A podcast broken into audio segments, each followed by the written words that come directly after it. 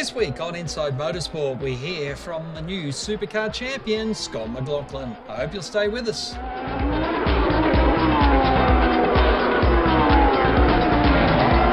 Scott McLaughlin was officially crowned the supercar champion on Sunday night at Newcastle when he finished fourth in the race, and that was more than enough to wrap up the year.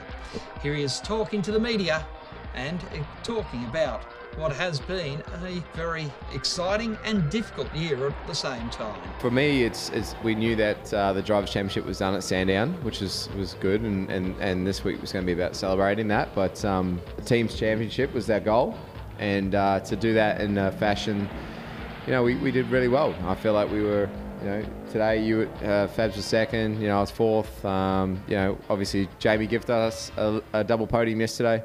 Um, you know, overall, really, really happy with everything and um, proud of the team. You know, our motto is effort equals results, and uh, we certainly proved that this year. You know, 20 wins. It's not hard. It's very hard to do, um, and I'm just proud of in this in this era that. Um, you know, there's a lot of consistency within the cars. Um, cars don't break down. Um, you know, the pit stops are amazing by most crews.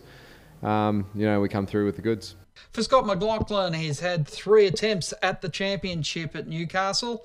The first time came up short, the next time he took it in a thriller, and this year he had it wrapped up early. I had time to sort of look around and see what was going on, and there was a lot of fans that were really cheering us on.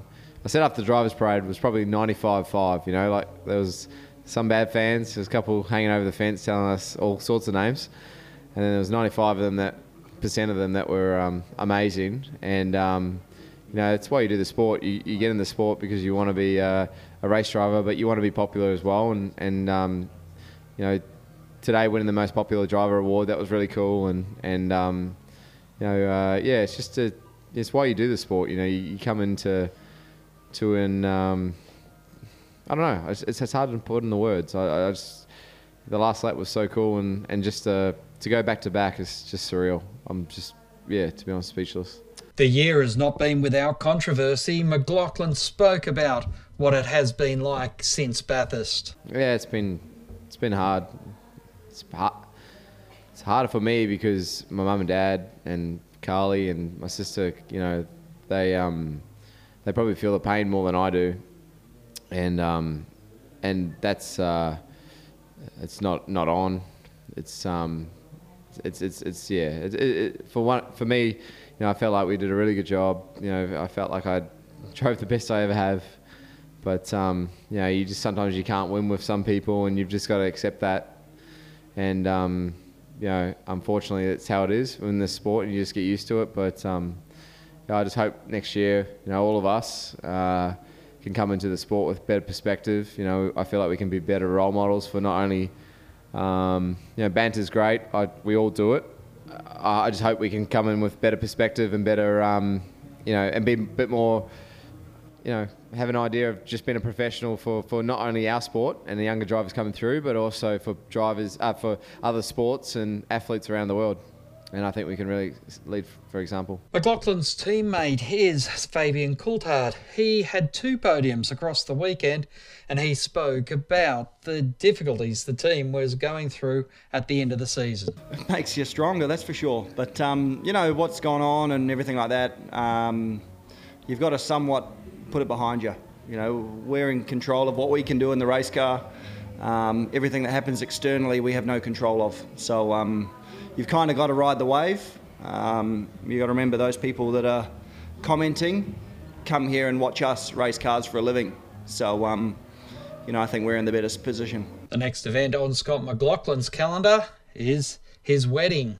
Yep, I'm shitting myself because um, wedding's coming up soon and checkbook's going out the window and all that sort of stuff. But um, I can't wait to marry the girl of my dreams. Um, she's an amazing uh, lady and um, you know, puts life into perspective. You know, this racing stuff's really cool, but um, you know, the off track stuff's really what matters, and the person you become, you know, off track, and when you come back to the track is awesome. So, um, yeah, I'm really excited for the next few weeks. The race winners from the Newcastle 500 were both from the Red Bull Holden racing team. On Saturday, it was Shane Van Gisbergen. I really struggled, as I said, on new tyres for whatever reason, and we come up with something to try and make it work, and then on the outlap prep as well. And went through turn one and underdrove, um, but had grip. So yeah, made it up the rest of the lap. So it was it was really good. Car was good, and the race was pretty good as well.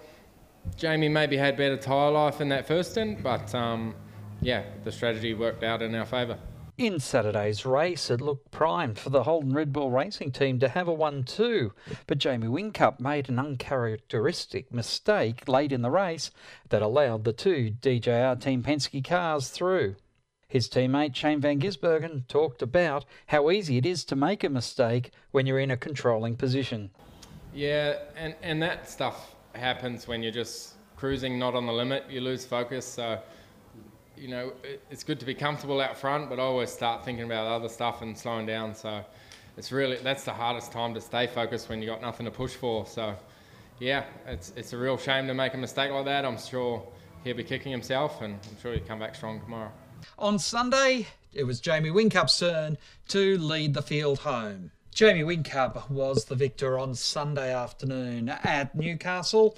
He spoke about what the year was like for the Red Bull Holden Racing team. It's been a, a tough year for, um, for Red Bull Racing. We tried to uh, we tried to push these guys for the team championship um, this weekend, but it wasn't wasn't to be.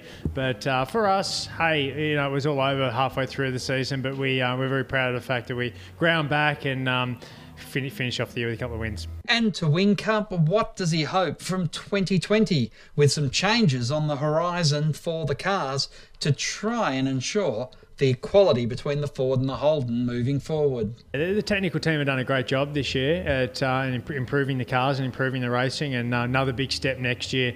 Uh, controlled damper will be a good thing, and then uh, and then of course less aero.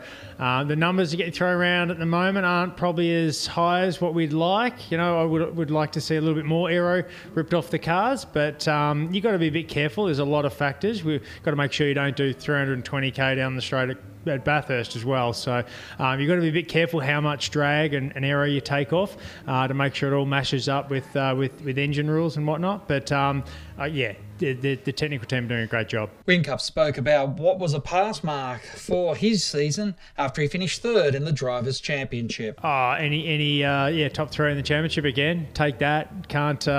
I'm no young young spring chicken anymore. Um, although I feel like I'm driving as well as I ever have. Uh, yeah, top three. Couldn't be happier. A bittersweet moment on the podium was for Tim Slade, who finished third but entered the race knowing that he didn't have a drive signed for in 2020, and that meant his racing future was up in the air. Currently unemployed, planning on. Um, taking Thursday Brewing, um, you know, to, to new heights. We're going to, you know, crack the international scene and just, um, yeah, dominate the uh, the beer market pretty much. So, too, the most successful driver in the history of supercars, Jamie Whincup, we asked what advice would he give to a driver that was in the same position as Tim Slade. I'm not sure. Um, Have fun, mate. All I know all I know is those blokes that started Balter Beer are now multi-millionaires. so my advice is go down that track and see if you can outdo those blokes. They just they just surfed all weekend. So we might we might need a bit of help. If we give you if we give you a case, you reckon you come throw it, Oh, you throw it in Loca. Let's do it. Let's get in Loca. Yeah, I'll, I'll definitely promote it for sure. Yeah, hundred percent. Commissioner Timo, just a six pack. Six pack would be right for me. That's enough for me. Oh, four packs. Yeah, four pack. Okay. Yeah, no, I reckon there's probably more money to be made in the alcohol industry than uh, than, than, than race cars. That's for sure. With the young gun award given to Tyler Everingham, also driving at Matt White Motorsport.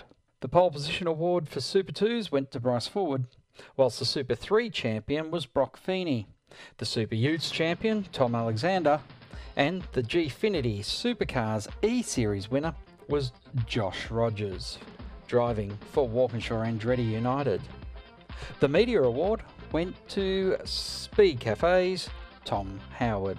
That's all we have time for this week on Inside Motorsport. Until next time round, keep smiling and bye for now.